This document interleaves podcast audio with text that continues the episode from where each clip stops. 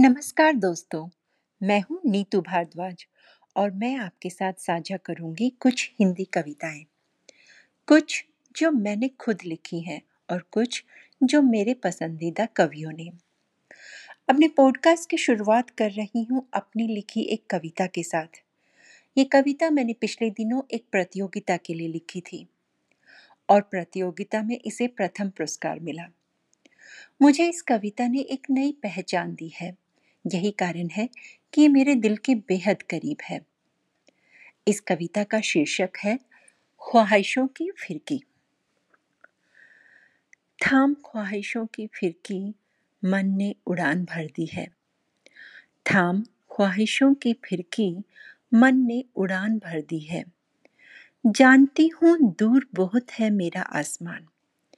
जानती हूँ दूर बहुत है मेरा आसमान। पर मैंने शुरुआत कर दी है। देखा करती हूँ जब भी दूर तक फैला गगन। देखा करती हूँ जब भी दूर तक फैला गगन, उड़ने को व्याकुल हो जाया करता है मेरा मन। हौसलों को मिला है आज हवाओं का सहारा। हौसलों को मिला है आज हवाओं का सहारा। मेरे सपनों ने बाहें खोल मुझे पुकारा। मेरे सपनों ने बाहें खोल मुझे पुकारा। फैला नन्हे पर अपने, फैला नन्हे पर अपने, मैंने खुले आकाश पर निगाह रख दी है। थाम ख्वाहिशों की फिरकी मन ने उड़ान भर दी है। नई ऊंचाइयाँ छूने को मचल उठा है मुझमें बैठा बालक। नई ऊंचाइयाँ छूने को मचल उठा है मुझमें बैठा बालक।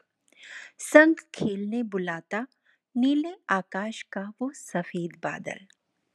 संग खेलने बुलाता नीले आकाश का वो सफ़ेद बादल। जानती हूँ कठिन बहुत है मंजिलों की राहें। जानती हूँ कठिन बहुत है मंजिलों की राहें। फिर भी मिटा न पाती कोशिश करने की चाहें। चुनौतियाँ असीम है, पर मैंने भी अब जिद ठान ली है।